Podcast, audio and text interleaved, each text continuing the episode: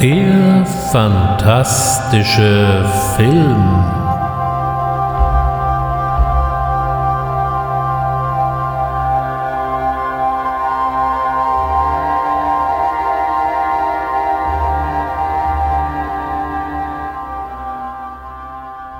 Herzlich willkommen beim fantastischen Film. Und diese Ausgabe, so viel sei hier an dieser Stelle schon mal vorab verraten, wird in vielerlei Hinsicht geradezu monströs.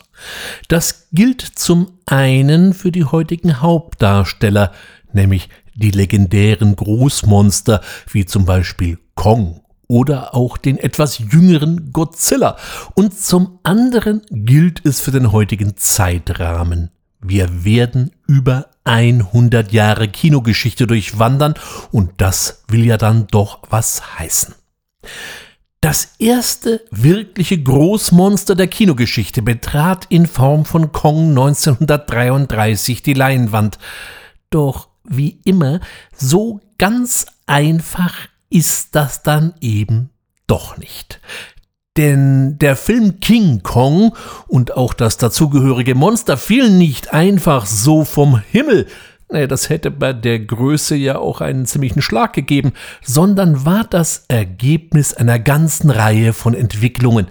Eine der ersten cineastischen Vorläufer finden wir ein paar Jahre zuvor in der Stummfilmzeit.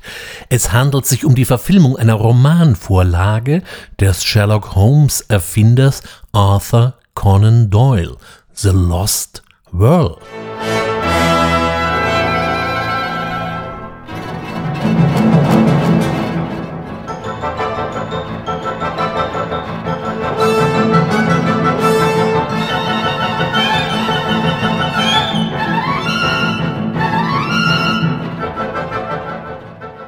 Von diesem Film liegen die unterschiedlichsten Fassungen und Formen vor. Auf YouTube findet sich eine viragierte Fassung, das bedeutet, die ursprünglichen in schwarz-weiß gedrehten Szenen wurden je nach Örtlichkeit und Zeit eingefärbt oder eben getont und die auf eine stattliche Länge von einer Stunde 45 Minuten kommt und unter anderem eine persönliche Einführung des Autors enthält. Arthur Conan Doyle starb erst 1930. Die Geschichte erzählt von einer Mission, die in die hintersten Ecken des Amazonas führt. Dort sollen auf einer sagenumwobenen Hochebene doch noch Saurier und anderes urtümliches Getier hausen. Und auch wenn man kein ausgemachter Stummfilmfanatiker ist, so muss man hier doch wirklich neidlos anerkennen, dass dieser Urfilm Aladino-Streifen mit für die damalige Zeit absolut herausragenden Spezialeffekten glänzen kann, die sich auch noch bis heute durchaus sehen lassen. Urheber dieses Stell dich einst aus der oberen Kreidezeit war Willis H. Auf dieses H legte er Zeit seines Lebens viel Wert, O'Brien. Das heißt, wenn man es ganz genau nimmt, müssten wir sogar noch ein paar Jahre zurückgehen, denn die ersten animierten Dinos finden wir sogar schon 1918 in The Ghost of Slumber Mountain. Diese sehr frühe, äh, auch eben unter der Leitung von Willis H. O'Brien entstandene Film zeigt eben auch schon einen Brontosaurus, den stets beliebten Triceratops und natürlich auch einen T-Rex. Der Film war in seiner Urfassung 40 Minuten lang, die sind aber so nicht mehr komplett erhalten, zumindest gelten große Teile als verschollen. Es existiert wohl noch eine Rumpfassung von bis zu 20 Minuten. In YouTube geistern einige Szenen von 10 Minuten herum. Hier sind die Animationen allerdings wirklich noch sehr, naja, sagen wir mal, schlicht ausgefallen, so dass gemeinhin der Ghost of Slumber Mountain eher als Fingerübung für den hier besprochenen Lost World gilt. Willis O'Brien war der Erfinder der Stop-Motion-Technik. Das bedeutet, dass man mit Figuren arbeitete, die mit vielen Einzelbildern zum Leben erweckt wurden. In den 50er und 60er Jahren hat sich dann vor allem sein Schüler, äh, nämlich Ray Harryhausen, in seinen Sindbad-Filmen mit dieser Technik besonders hervorgetan. Über die Arbeit von Ray Harryhausen habe ich schon mal eine ganze eigene Folge produziert, aber so viel sei jetzt schon mal verraten. Er wird uns in jedem Fall hier heute auch noch mal begegnen. Soweit sich das noch beurteilen lässt, war Lost World ein beachtlicher Erfolg in den Kinopalästen der 20er Jahre, aber zog zunächst erstmal keinen großartigen Nachahmer nach sich. In den 30er Jahren wurde dann der Stummfilm durch den Tonfilm abgelöst. Eine Filmform hatte bereits vorher eine beachtliche Bedeutung bekommen. Das war der Abenteuer- und Dokumentarfilm. Jetzt darf man das sich nicht ganz so journalistisch sauber vorstellen, wie heute das Dokumentarfilmgenre sich so zeigt. Hier wurde auch noch mal gerne ein paar Studioszenen oder ein bisschen folkloristischer Firlefanz eben mal so hinzugefügt.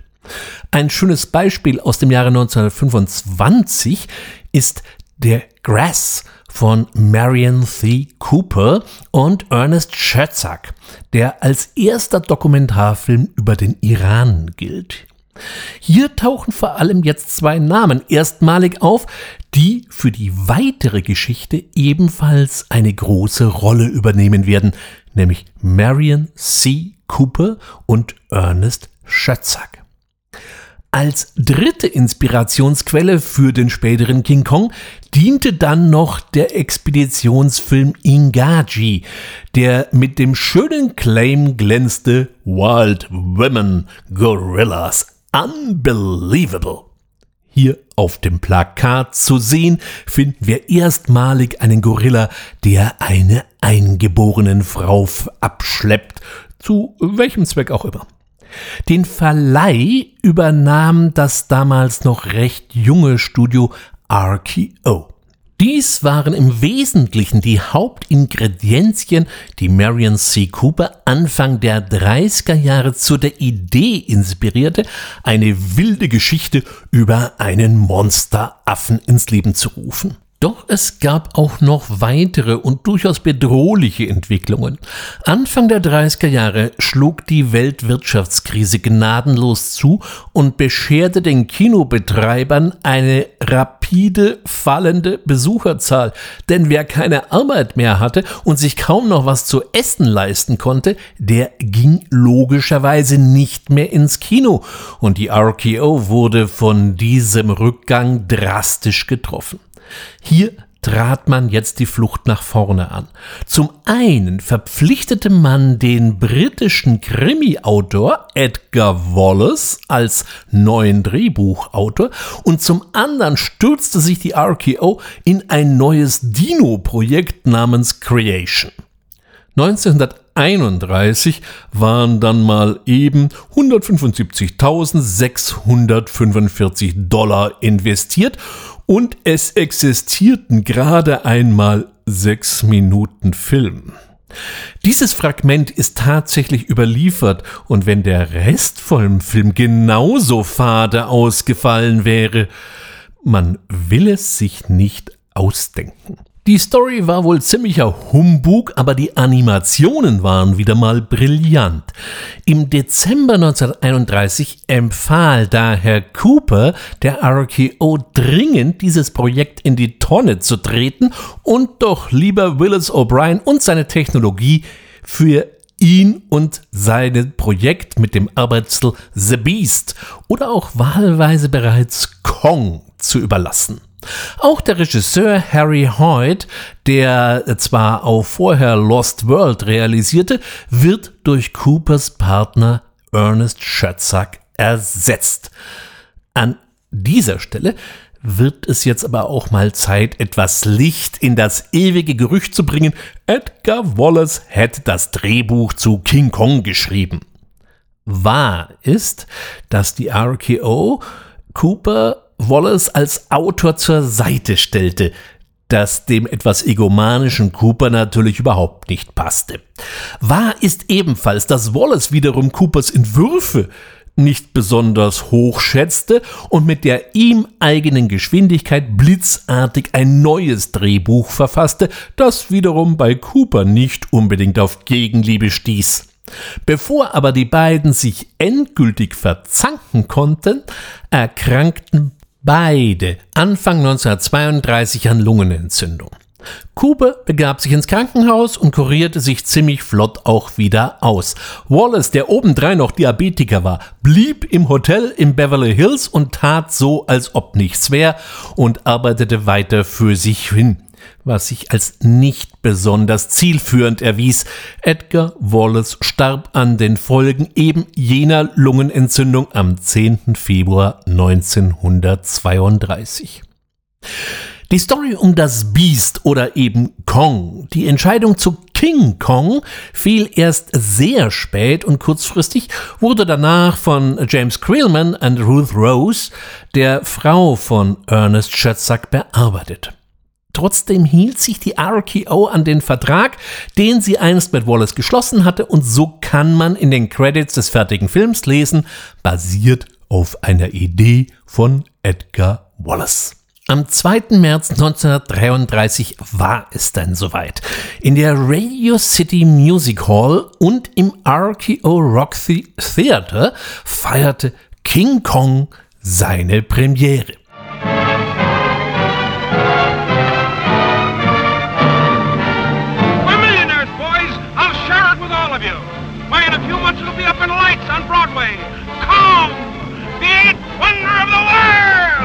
Wild weird, wonderful, the stuff for which movies were made. Adventure, to make you wonder if it's true, while your eyes convince you that it is. Truly, the thrill of thrills. Don't miss it this time. An die 700.000 Dollar hatte die Produktion gekostet und damit pokerte RKO das auf finanziell eher wackeligen Beine stand schon ziemlich hoch. Doch der Erfolg sollte ihnen recht geben und King Kong wurde ein Riesenerfolg. Interessanterweise hatte man beim Management bis fast zuletzt so seine Zweifel gehabt, ob Cooper und Schötzak mit ihrem Affentheater nicht vielleicht nur eine Affenschande hinterlassen würden und ließen in den Kulissen von King Kong gleich noch einen zweiten Film drehen, der allerdings später im Schatten des Gorillas völlig unterging und so wahrscheinlich nur filmhistorisch Interessierten noch ein Begriff sein dürfte. The Most Dangerous Game in Deutsch wie immer unter dem recht klangvollen Titel Graf Zaroff, Genie des Bösen, in die Geschichte eingegangen. Take half-drowned men from ships you've wrecked and drive them out to be hunted. I give them every consideration. To be shot down in cold blood. Oh, no, no, no. Oh, I admit with this annoying fellow But usually I give them uh, hunting clothes, a woodsman's knife, and a full day's start. Your fangs and claws, Mr. Rainsford. Why did he go? He's playing with us, like a cat with a mouse. What do you mean? You heard him say he'd hunt us as he'd hunt a leopard. It means he's gone for his high-powered rifle. His rifle? Dieser Film erschien bereits 1932 und besticht nicht nur darin, dass wir ebenfalls Fay Ray und Robert Armstrong bewundern dürfen, die auch die Hauptrollen in King Kong übernahmen, sondern man sieht auch teilweise überdeutlich, dass wirklich genau in den gleichen Sets gedreht wurde. So taucht zum Beispiel in beiden Filmen die berühmte Baumbrücke auf, in der dann später Kong seine Verfolger im wahrsten Sinne abschütteln sollte. Interessanterweise gibt es ab dem Erscheinen von King Kong auch prompt die ersten Legenden. Eine dieser Legenden ist die Geschichte um die Riesenspinnenszene. Angeblich soll Kong nicht nur die Verfolger vom Baum in eine Schlucht gestürzt haben, sondern die Überlebenden sahen sich dann auch noch mit einer Riesenspinne konfrontiert. In keiner vorhandenen Fassung des Films ist diese Szene noch erhalten. Und dafür gibt es zwei Gründe. Entweder soll die Szene so schockierend gewesen sein, dass sie Cooper nach einer Preview des Films äh, dem Publikum nicht mehr zumuten wollte, oder sie war so hundserbärmlich schlecht ausgefallen, dass sie noch vor der Premiere aus dem ansonsten fertigen Film entfernt wurde. Es gibt einige ganz wunderbare Gerüchte, dass in einer philippinischen ausgerechnet Fassung des Films diese Riesenspinnenszene drin gewesen sei und Ray Bradbury, der berühmte Science-Fiction-Autor, an den sich vielleicht noch der ein oder andere Hörer aus der letzten Ausgabe erinnert, hat später immer behauptet, er hätte King Kong mit Riesenspinne gesehen. Zunächst einmal blieb Kong ein amerikanisches und auch internationales Phänomen.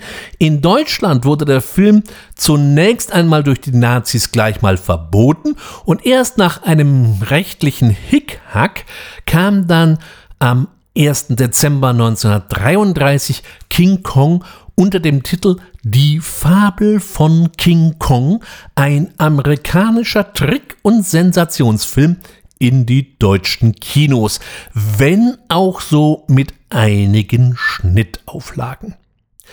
Der Erfolg war so überwältigend, dass sich die RKO sehr rasch entschloss, ein Sequel von King Kong zu produzieren und so ging bereits am 5. April 1933 The Son of Kong in die Produktion, der dann am 22. Äh, Dezember 1933 ebenfalls in New York uraufgeführt wurde. Skipper, believe it or not, there's a little calm. What? A little. How little? Look! The treasure! The treasure of the island! Nach dem King folgte dann hier jetzt doch eher der Clown Kong. Der deutlich hellere Sohn Kongs, Wer eigentlich die Mutter sein soll, bleibt völlig offen, ist ein rechter Tollpatsch und hat so gar nichts mehr von der bedrohlichen Aura seines Vaters. Mit knapp 70 Minuten ist er dann auch wirklich eher eine Randnotiz in der Kong-Saga. Zwar gibt es hier ein Wiedersehen mit so manchem aus dem großen Kong-Film bekannten Gesicht und auch die Animation, die wieder durch Willis H. O'Brien und seine Crew elegant umgesetzt wurden, lassen sich schon gut anschauen. Trotzdem reißt einen dieser Streifen nicht vom Stuhl und so ging es auch dem sensationsgewöhnten Publikum von 1933 Son of Kong war zum Glück nicht allzu teuer, aber ein Flop. Stattdessen führte man King Kong immer wieder mal auf, wenn auch mit zunehmenden Schnittauflagen. War der Film noch vor Inkrafttreten des sogenannten Hays Codes entstanden, fanden ein paar Jahre später die Zensoren doch so einige Szenen gar nicht mehr lustig. So flogen erstmal die Szenen, in denen Kong Eingeborene zerbeißt, wieder raus. Auch die Szenen, in denen Kong Eingeborene in Grund und Boden stampft, fielen der Schere zum Opfer. Und zuletzt natürlich auch die Szene, in der Kong Fei Ray nun mal mehr oder weniger auszieht. Das ging natürlich nun gar nicht mehr. Die gute Nachricht, all diese Szenen sind natürlich in den heutigen Ausgaben von King Kong aus dem Jahre 1933 wieder enthalten. Vielleicht noch ein Wort zu dem Titel, unter dem King Kong in Deutschland auch eine gewisse Berühmtheit erlangte, King Kong und die weiße Frau. Dieser Titel stammt aus den Wiederaufführungen des Films aus den 50er Jahren. 1949 erscheint dann der nächste Gorilla-Film und wieder hat hier Marion C. Cooper und vor allem auch John Ford seine Finger drin. Die Regie übernahm auch hier wieder der erprobte Ernest Schötzak mit Mighty Joe Young, auch unter dem etwas irreführenden deutschen Titel Panik um King Kong erschienen. Here's the kind of movie you're waiting to see as John Ford and Miriam C. Cooper present Mighty Joe Young, whose sensational exploits will startle you, thrill you, electrify you with hair-raising excitement and suspense. See Mighty Joe Young as he savagely resists capture in his native Africa. See the most fantastic relationship between beast and beauty, a mere girl mastering a primitive giant. Mighty Joe Young. The picture that's alive with the most sensational action thrills ever filmed. Mightier than King Kong. Mighty Joe Young. Wieder war auch hier Willis O'Brien wieder mit von der Partie, aber hier lesen wir dann doch auch einen neuen Namen, nämlich Ray Harryhausen. Der hatte King Kong am 24.03.1933 in Los Angeles gesehen und war von Stund ab den Spezialeffekten verfallen. In Mighty Joe Young konnte er jetzt erstmalig beweisen, dass er wesentlich mehr konnte als nur animierte Cartoons. Angeblich geht die Szene mit dem betrunkenen Mighty Joe auf sein Konto. Es ist interessant, wie oft Willis H. O'Brien und Ernest Schertzak zusammenarbeiteten, konnten sie sich doch gegenseitig überhaupt nicht ausstehen. So wird überliefert, dass O'Brien aus den Produktionssitzungen regelmäßig mit einem geknurrten The Damn Schertzak rauskam, weil nämlich Schertzak regelmäßig O'Briens Ideen ablehnte. Auch bei diesem Film ist eine Sache unklar. Wie groß ist dieser Gorilla eigentlich? Schon in King Kong gibt es je nach Szenen keine eindeutigen Belege. Einmal ist er ungefähr fünf Meter hoch und ein paar Meter später scheinen es dann gleich mal 20 Meter zu sein.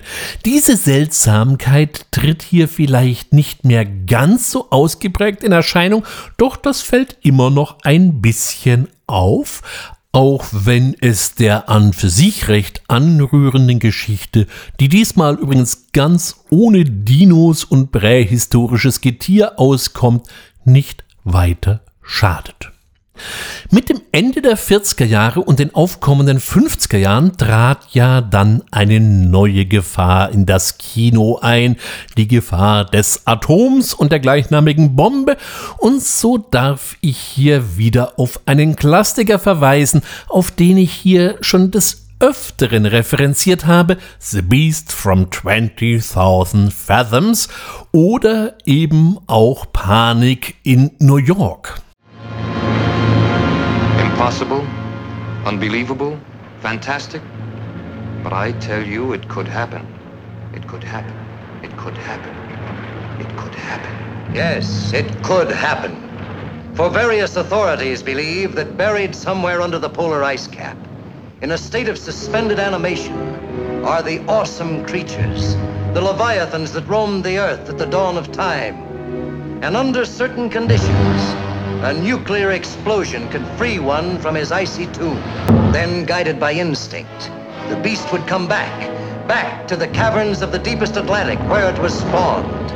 An armored giant, wreaking his prehistoric fury on modern man and his puny machines. Cities would be terrorized by the cruel intruder from the past. Populations crazed and panicked with fear by its destructive force.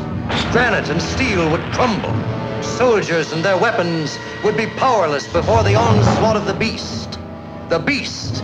The beast. The beast from 20,000 fathoms. Unter der Regie von Eugene Lurie durfte Ray Harryhausen nun einen sogenannten Redosaurier, den eine Atombombe am Nordpol, wer macht denn bitte auch sowas, nun mal aufgeweckt hatte, mit Leben erfüllen. Und dies machte er doch ganz hervorragend. Diesen Saurier zieht es dann von Stund an aus den kalten Gefilden des hohen Nordens nach Hause. Nur das, was mal eben sein Zuhause war, ist jetzt eben New York. Da sind Spannungen vorprogrammiert, vor allem wenn man sich unterwegs auch noch so aufführt und nicht nur Fischerboote versenkt, sondern auch mal nebenher schon mal einen Leuchtturm demoliert. Allein wegen dieser Szene ist der Film schon mal sehenswert. Wer Spaß an so einer historischen Monsterhatz hat, der Film ist gegenwärtig für kleines Geld bei Amazon Prime zu sehen und trägt den Titel Dinosaurier in New York. Ansonsten kann man diesen Film durchaus als stilprägend bezeichnen, denn obwohl es eher eine kleine Produktion war, zog sie doch ganz erhebliche Kreise. So schlug der Film nicht nur in den USA besonders gut ein, sondern erregte auch das Interesse in Japan. Tomoyuki Tanaka, Produzent bei den japanischen Toho Studios, war derartig von dem Stoff begeistert, dass er ein bereits fest geplantes Projekt stoppte und sich der Entwicklung des ersten japanischen Monsterfilms widmete. Zehn Jahre nach dem Abwurf der ersten Atombombe über Japan bot sich die Möglichkeit, mit der Story eines durch Atombombenversuche geweckten Monsters das kollektive Trauma vielleicht nicht wirklich aufzuarbeiten, aber dem Schrecken zumindest ein Gesicht zu geben.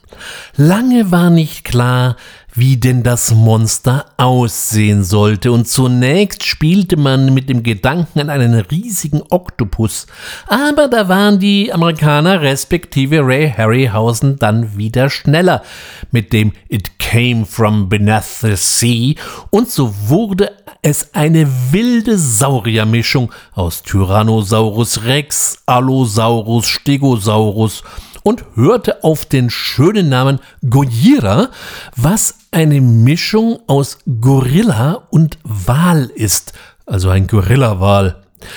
Dieser Name erwies sich aber vor allem im internationalen Umfeld als nicht tragfähig. Man stelle sich vor, ein Amerikaner soll Gojira aussprechen und so trat am 3. November 1954 das zweite legendäre Großmonster aus dem Meer, Godzilla. Godzilla, king of the monsters, alive, surging up from the depths of the sea on a tidal wave of terror to wreak vengeance on mankind. Godzilla, king of the monsters, it's alive! A gigantic beast, stalking the earth, crushing all before it. In a cyclonic cavalcade of electrifying horror. Raging through the streets on a rampage of total destruction. Godzilla, king of the monsters incredible titan of terror. Wiping out a city of six million in a holocaust of flame. See Godzilla, king of the monsters. You may wish to deny it, but your eyes tell you it's true. A tale to stun the mind. More fantastic than any ever written by Jules Verne. More terrifying than any ever shown on the screen. Awesome. Incredible. Unbelievable. A story beyond your wildest dreams. Ein wesentlicher Unterschied zwischen dem japanischen Monsterfilm und den Monsterfilmen eher westlicher Prägung ist die Art, wie das Monster zum Leben erweckt wird. Während man in den USA auf Stop-Motion-Effekte setzte, verwendet man in Japan übrigens bis heute die sogenannte Suit Motion. Das heißt, ein Schauspieler wird in ein überdimensionales Gummikostüm gepackt.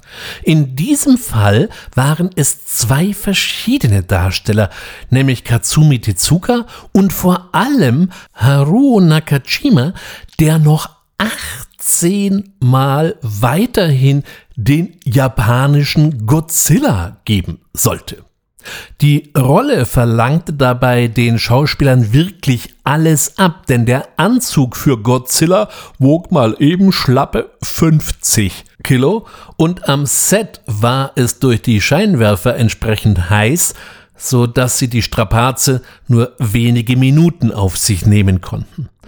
Überhaupt ist dieser erste Godzilla-Film noch mit relativ wenig Screentime von Godzilla gesegnet. In vielem haben wir es eher mit einem Melodram zu tun als mit einem rein rassigen Monsterfilm. Es wird viel darüber spekuliert, dass Godzilla so das fleischgewordene Trauma der Atombombenabwürfe gewesen wäre. Ich persönlich bin mir da gar nicht mal so sicher, da Japan genau diese Abwürfe und die Folgen zunächst einmal derartig erfolgreich verdrängte und noch lange alles dafür tat, dass es verdrängt blieb. Die Opfer und die Hinterbliebenen wurden zum größten Teil wie Parias, also als Unberührbare in der japanischen Gesellschaft behandelt. Die Angriffe auf Hiroshima und Nagasaki sowie der verlorene Krieg waren eine Schmach, über die man nicht so gerne reden wollte. Da kommt Godzilla dann eher wie eine Naturgewalt an, die durch die amerikanischen Bomben ausgelöst wurde. Interessant ist auch, dass das Militär bei der Bekämpfung von Godzilla erstmal so überhaupt keine gute Figur macht, sondern dass japanische Wissenschaft das Land und den Erdkreis am Ende rettet.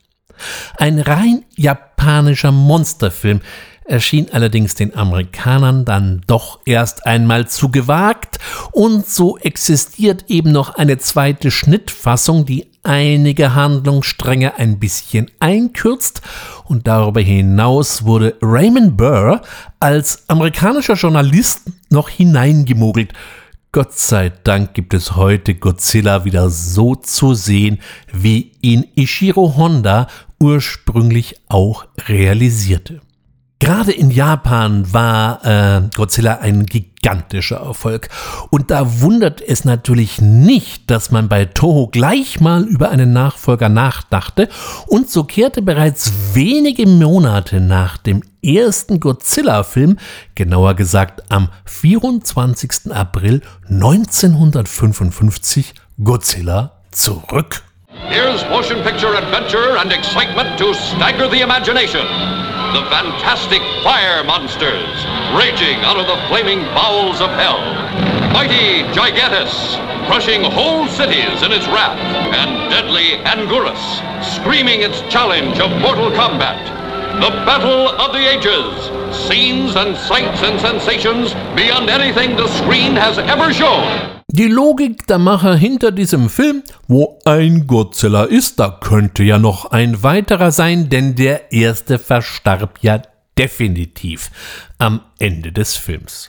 Außerdem taucht hier gleich noch ein weiterer Monstergegner auf, Angelas, der Riesenigel, und damit wurde gleich einmal ein Prinzip definiert, was uns noch in vielen weiteren Filmen begegnen sollte. Sobald sich zwei Riesenmonster sehen, haben sie sich nichts Wichtigeres zu sagen, als sich gegenseitig fürchterlich die Fresse blau zu hauen, und dies tun sie meist in den Gefilden einer japanischen Großstadt, die dabei ganz nebenbei in Schutt und Asche getrampelt wird.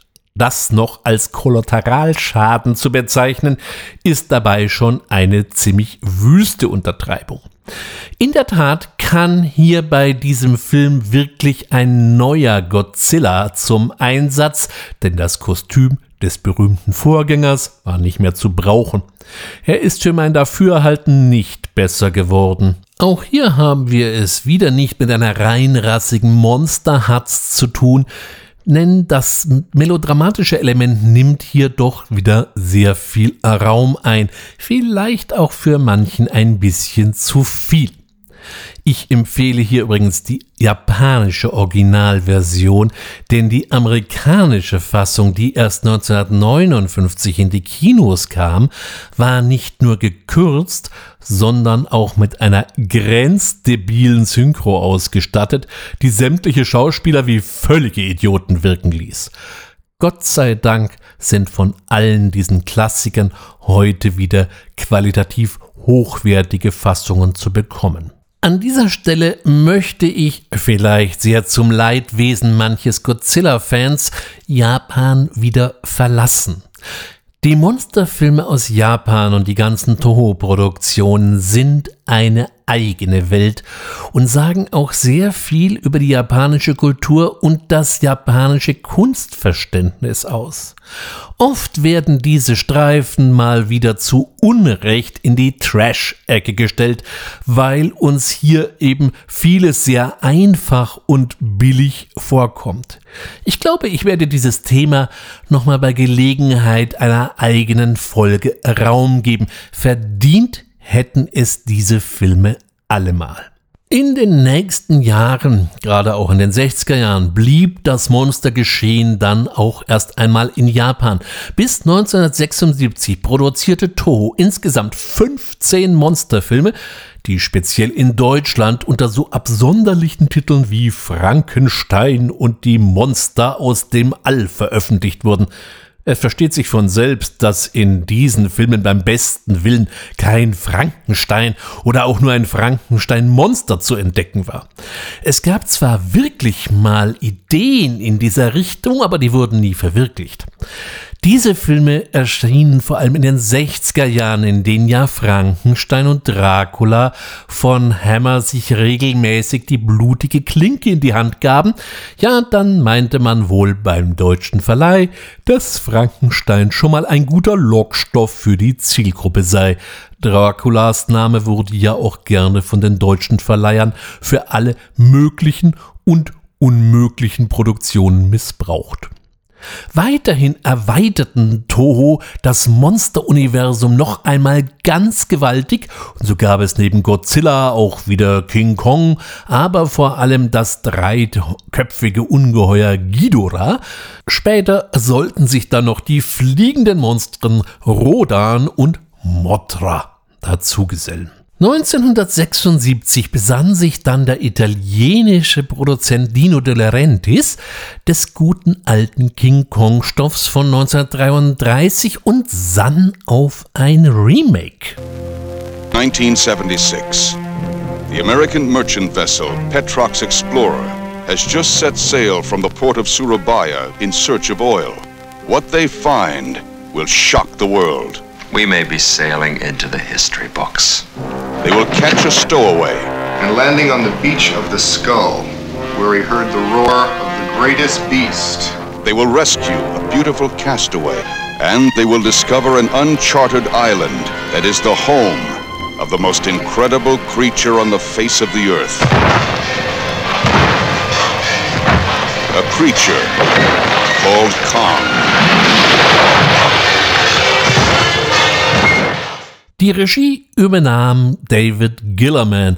Der Film machte insbesondere im Vorfeld von sich reden, denn Laurentes und Gillerman ließen einen zwölf Meter hohen King Kong bauen, der von niemand Geringerem als Carlo Rambaldi realisiert wurde. Dieses technische Wunderding war allerdings so fehleranfällig, dass es die meiste Zeit nicht richtig funktionierte. Und so ist nur ein ganz kurzer Auftritt von diesem King Kong im fertigen Film überhaupt zu sehen. Ansonsten gab es halt mal hier ein Bein und da mal eine Hand. Für die restlichen Aufnahmen wurde Rick Baker, der als Maskenbilder zur Legende aufgestiegen war, verpflichtet. Er sollte die Detail- und Nahaufnahmen und die entsprechenden Masken bauen und wurde dann auch gleich einmal ins eigene Kostüm gesteckt. Die Story wurde ebenfalls etwas überarbeitet. Der allgemeinen Ölkrise der 70er Jahre geschuldet, sucht man hier nicht nach einem Affen, sondern eigentlich nach Öl. Und äh, vor allem schließt der Film eine Lücke, über die sich Cooper und Schötzer anno 1933 mal ganz elegant hinweggemogelt hatten nämlich die Frage, wie King Kong denn nun von seiner Insel nach New York gekommen sei. Nachdem es Abgesandte einer Ölgesellschaft waren, die Kong auf seiner Insel entdeckt hatten, nutzte man natürlich auch gleich einmal die hauseigene Logistik und transportierte Kong in einem Öltanker. Offensichtlich ging ein Großteil des Budgets für den Bau des Kong drauf, so dass der Film komplett ohne irgendwelche Saurier und ähnliches Getier auskommen muss, was einem als King Kong-Fan schon ein bisschen sauer aufstößt. Lediglich eine Riesenschlange kommt mal ebenso vorbei, äh, die ist aber dann irgendwie deplatziert. Stattdessen wird das Verhältnis zwischen Kong und seiner Angebeteten nach Kräften ausgerollt. Für Jessica Lang war diese Rolle der Einstieg in die große Karriere. Für den Zuschauer wurde es mit der Zeit ein bisschen öde. Darüber erhöhte der Film den Niedlichkeitsfaktor von Kong nun mal ganz gewaltig, was auch nicht jedem so ganz in den Kram passte. Natürlich wurde auch noch das Finale angepasst. Kong klettert am Ende auf das World Trade Center und wird von Kampfhubschraubern angegriffen. Das Plakat zeigte damals einen Riesenkong, der breitbeinig auf beiden Türmen des World Trade Centers steht und der mit der einen Faust gerade einen Kampfjet zerquetscht. Wer mit diesen Erwartungen ins Kino ging, wurde also schon mal wieder enttäuscht. Auch insgesamt blieb dieses King Kong Remake hinter den großen Erwartungen zurück. Es war jetzt nicht eben ein Totalausfall, aber eben auch nicht wirklich die ganz große Nummer. David Gillerman ließ sie sich trotzdem nicht nehmen und brachte 1986 dann King Kong Lives, zu Deutsch King Kong lebt, als Sequel auf die Leinwand. America's biggest hero is back. And he is not happy. King Kong lives. Diesen Film muss man mal nicht kennen. Er knüpft direkt am Ende des ersten Films an und der schwer verletzte Kong wird nach seinem Sturz vom World Trade Center operiert und reanimiert. Das wollte nun wirklich niemand sehen und der Film gilt als ausgemachter Flop und ist auch so nun wirklich gar nicht mal so gut. Ende der 90er besann sich dann ein deutsch-schwäbischer Filmemacher, der nach Amerika ausgewandert war, da er mit den von der deutschen Filmförderung stark beeinflussten Komödien, Beziehungen und Problemkinos nur gar nichts anfangen konnte, darauf doch auch jetzt mal Godzilla wieder auf die große amerikanische Leinwand zu bringen. Ein paar Jahre zuvor hatte er sich mit Independence Day bei seinen neuen Landsleuten beliebt gemacht und die alte Thematik von wegen fliegende Untertassen greifen an, mal ganz kräftig und Gott sei Dank auch nicht völlig ironiefrei entstaubt. Spätestens jetzt werden die meisten wissen, von wem hier die Rede ist. Ich meine natürlich Roland Emmerich und seinen Godzilla.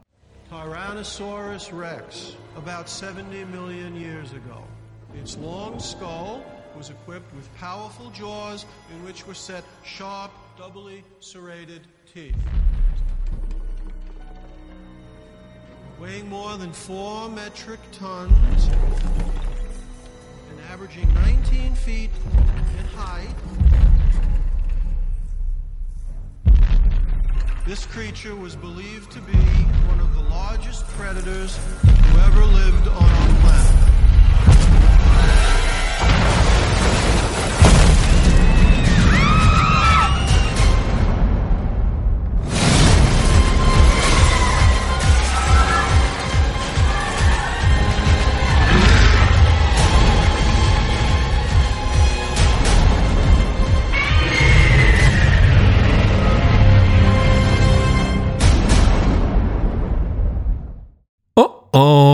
Hier scheiden sich auch mal wieder ganz gewaltig die Geister. Und auch dieses Remake blieb insgesamt hinter seinen Erwartungen zurück. Vor allem im Vergleich mit Godzilla aus dem Jahre 1954 scheidet die Fassung aus dem Jahre 1998 ganz schlecht ab, wenn man den meisten Rezensenten im Internet so glauben darf. Fangen wir doch mal hingegen positiv an. Emmerich macht das, was er eben zu dem Zeitpunkt am besten konnte. Großes Radau-Kino, bei dem äh, immer noch ganz überschaubaren Budgets, was nicht heißen sollte, dass seine Filme jetzt gerade Schnäppchen aus dem Krabbeltisch waren. Und auch ich habe mir in der Vorbereitung zu dieser Folge den Emmerichschen Godzilla mal wieder gegönnt. Und ich bin mir hier auch gar nicht so sicher, ob wir es hier wirklich nur mit einem Remake des japanischen Gojira zu tun haben. Ich persönlich glaube, dass da noch so das ein oder andere Zitat eben aus dem Beast from 20,000 Fathoms ganz massiv hineingequillt worden ist. Der klassische Godzilla ist ja eher ein pazifisches Wesen. Wieso hätte er dann ausgerechnet New York angreifen sollen? Wäre da nicht San Francisco folgerichtiger gewesen? Okay, bei Emmerich mit Logik zu argumentieren, ist natürlich schon mal ein bisschen dünnes Eis. Aber spätestens wenn Godzilla elegant durchs Hochhaus bricht, dann hatte ich da doch schon mal das ein oder andere Déjà-vu an Ray Harryhausens Redosaurier. Von daher greift vielleicht die ein oder andere Schaum vor dem Mund Polemik, die man in den Gegenforen lesen kann, nicht immer so ganz, denn wenn man Äpfel mit Birnen mischt, dann kommt doch nur Obstsalat dabei heraus. Emmerich war einer der großen Aspiranten des neuen Hollywoodschen Überwältigungskinos. Das Monster konnte also gar nicht groß genug sein und die Effekte eben auch nicht laut genug und grell genug. Und bei so viel Gedröhn blieb eben auch nicht mehr so viel Raum für Charakterentwicklung und schauspielerische Höchstleistungen. Peter Jackson, den die meisten wahrscheinlich mit der Herr der Ringe Trilogie oder auch der Hobbit Trilogie äh, in Verbindung bringen dürften, äh, tut mir leid, ich assoziiere Jackson immer noch eher mit seinen Frühwerken wie Bad Taste, Brain Dead oder den oft vergessenen, aber brillanten Frighteners. Wie auch immer, Jackson ist wohl seit frühester Jugend ein riesiger King Kong-Fan und 2005 war es dann soweit. Auch Peter Jackson brachte seine ganz persönliche King Kong-Fassung auf die Leinwand. And lo, the beast looked upon the face of beauty, and beauty stayed his hand, and from that day forward. He was as one dead. So you are ready for this voyage, Miss Darrow? Sure. Nervous? Nervous? No. Should I be? That's where I'll shoot my picture.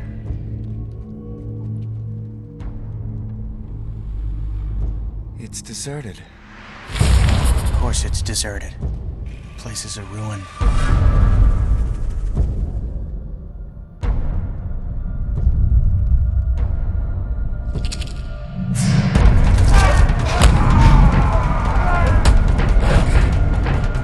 Take it in! Find her!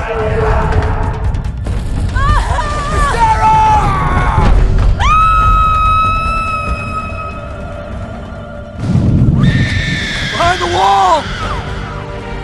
You saw something. What took her, Carl. If you haven't found her in 24 hours, there'll be nothing left to find.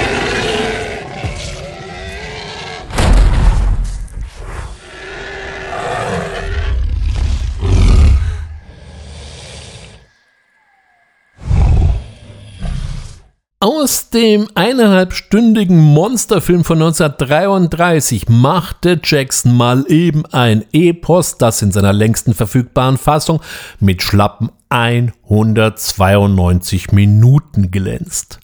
Und es ist ein wahrer Fanfilm, denn man Jackson ja vielleicht so einiges vorwerfen kann, aber nicht, dass er seinen King Kong nicht kennt. Und ich glaube, auch von seinen Zuschauern erwartet er, dass sie ihren King Kong kennen, denn dieser ist so randvoll mit Zitaten und Anspielungen vollgestopft, dass es hier auch für den Eingeweihten wirklich reichlich Spaß auf der Metaebene gibt. Nach dem Ausflug von Dino De Laurentiis und Gillerman in die damalige Gegenwart verlegt Jackson die Geschichte wieder zurück in die 30er Jahre und serviert uns auch gleich das entsprechende New York dazu, nebst der damals ja grassierenden Weltwirtschaftskrise. Die ganze Geschichte wird dabei etwas erweitert und ausgebaut. Das gilt bei dieser Lauflänge natürlich für den ganzen Film. Und hier mal ein paar Hinweise auf die diversen Zitate. So hat Jackson hier einen schnöseligen Schauspieler namens Bruce Calvert eingebaut. Calvert spielt im Originalfilm den äh, Lieutenant Driscoll. Ob Calvert im wahren Leben auch so schnöselig war, wie hier dargestellt ist, kann ich nicht sagen. Besonders eine weitere Textzeile bei der Suche nach der noch zu besetzenden weiblichen Hauptrolle hat es mir ganz besonders angetan.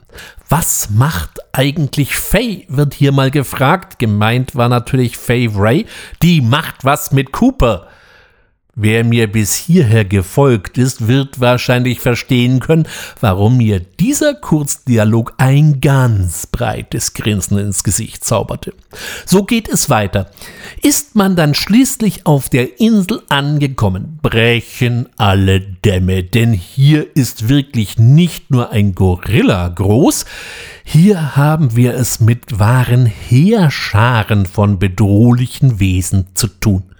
Natürlich gibt es hier selbstredend auch die Riesenspinne zu bewundern, die ja aus dem Original ganz kurzfristig entfernt wurde. Was ich nicht verstanden habe, warum er uns den Stegosaurus aus dem Original unterschlagen hat. Mir persönlich schlägt er hier ein bisschen über die Stränge. Spätestens wenn die Urzeitkrebse aus dem Yps-Heft sogar zu wahren Ungeheuern werden, hätte ich es mir mal im wahrsten Sinne des Wortes eine Nummer kleiner gewünscht.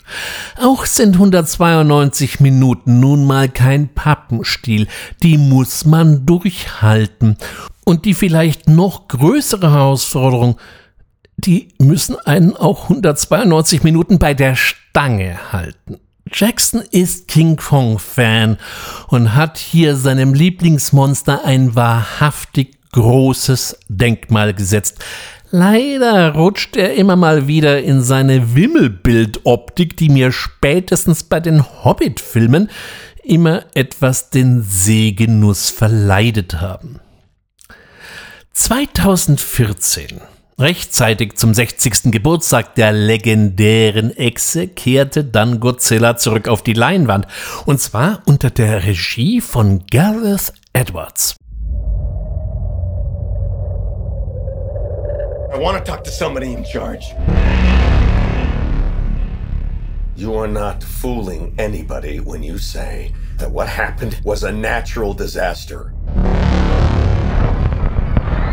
You're lying. It was not an earthquake. It wasn't a typhoon. Because what's really happening is that you're hiding something out there.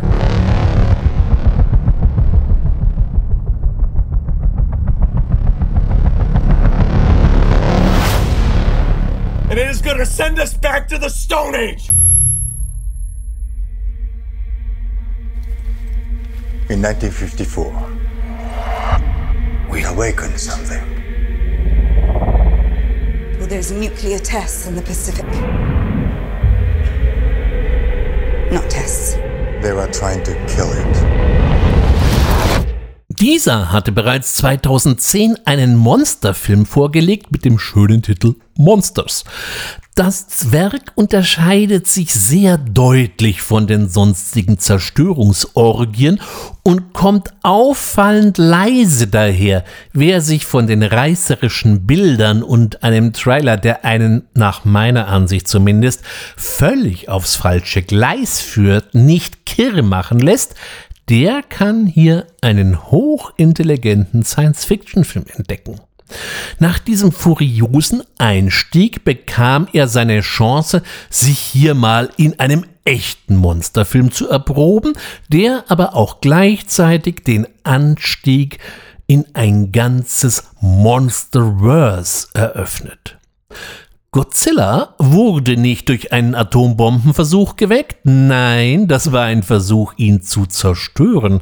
Und es gibt noch andere wahrhaft bedrohliche Monstrositäten.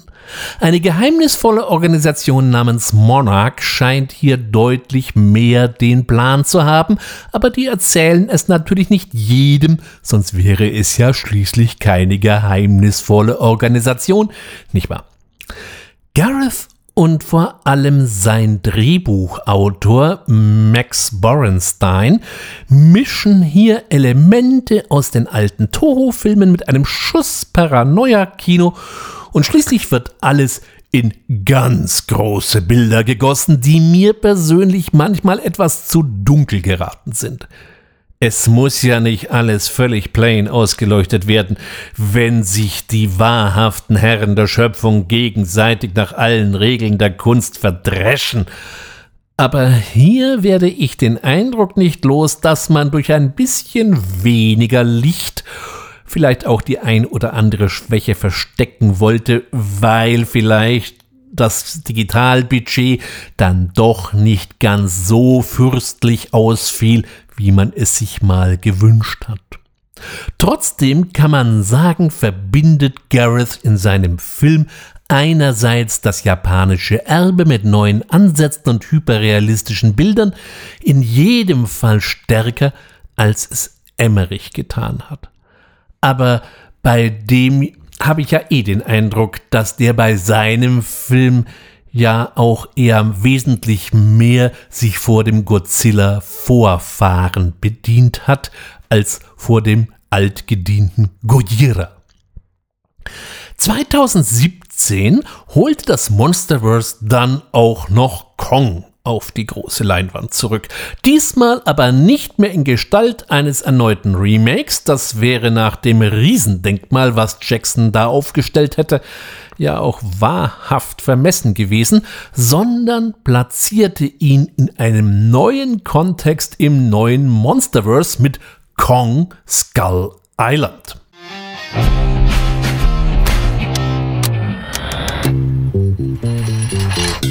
An uncharted island. Let me list all the ways you're gonna die.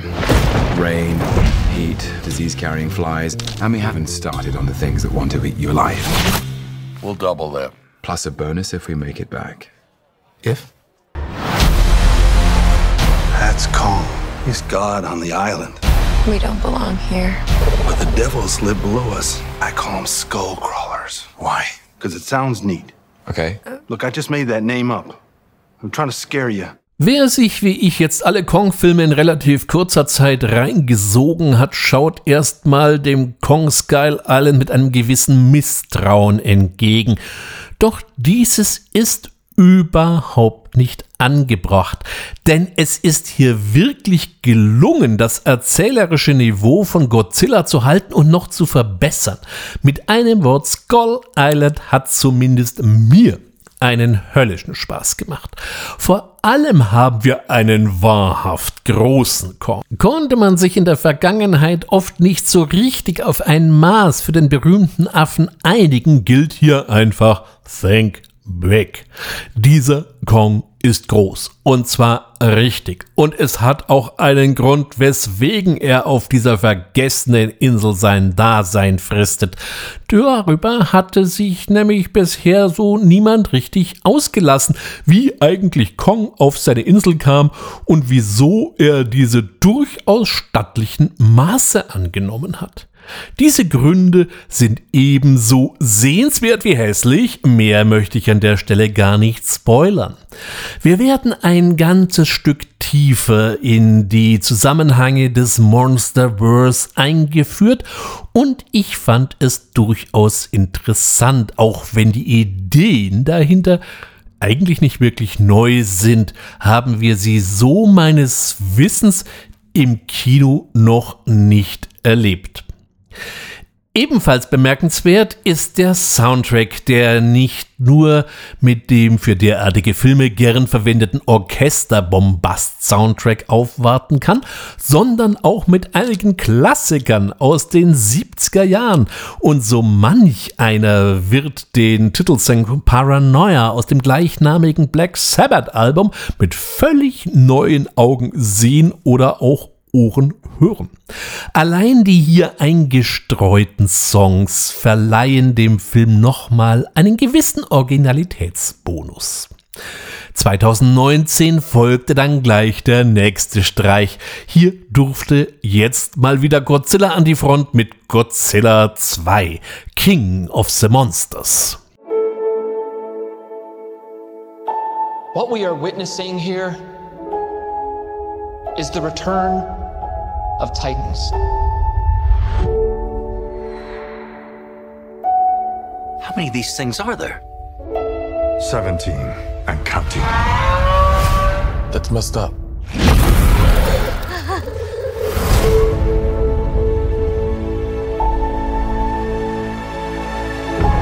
Mothra, Rodan, Ghidorah. Oh my. They're moving like a pack. They're hunting. They all respond directly to an alpha. We stop this Ghidorah. We stop them all. Is there another creature that might stand a chance against him?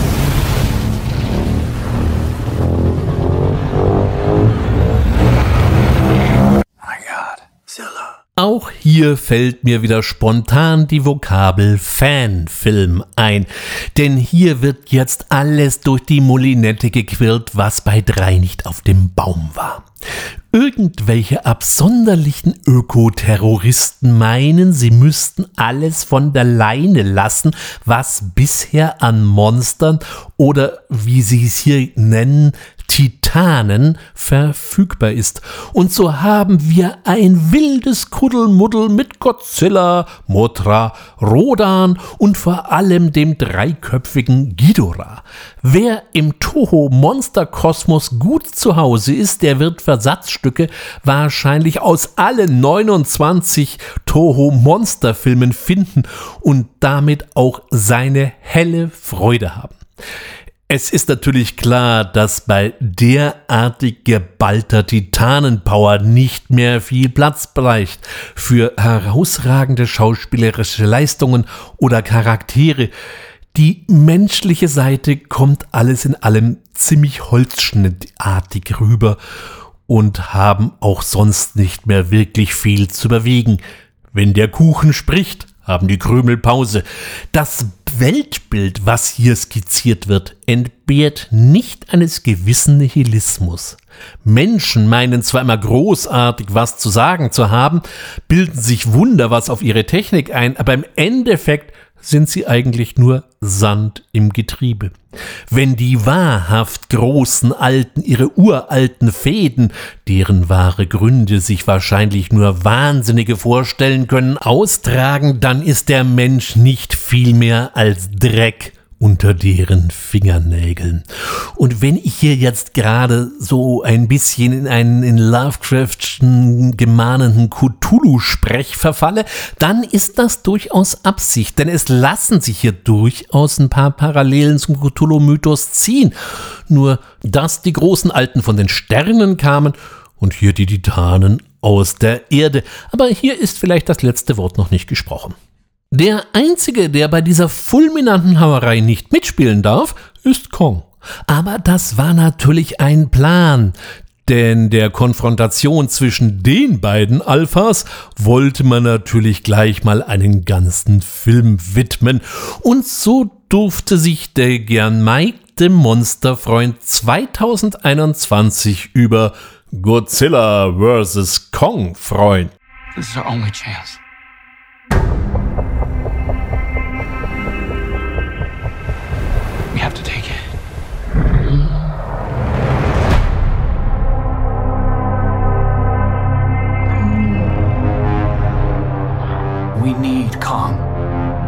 World needs him.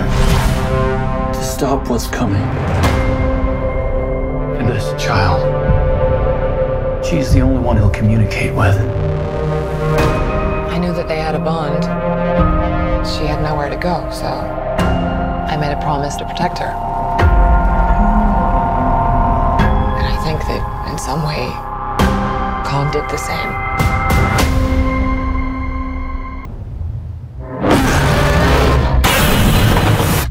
Godzilla. Das Schöne an den Monsterverse-Filmen ist, dass sie bei aller vorgeschobenen Ernsthaftigkeit doch auch manchmal einen herrlich abgedrehten Sinn für Humor haben.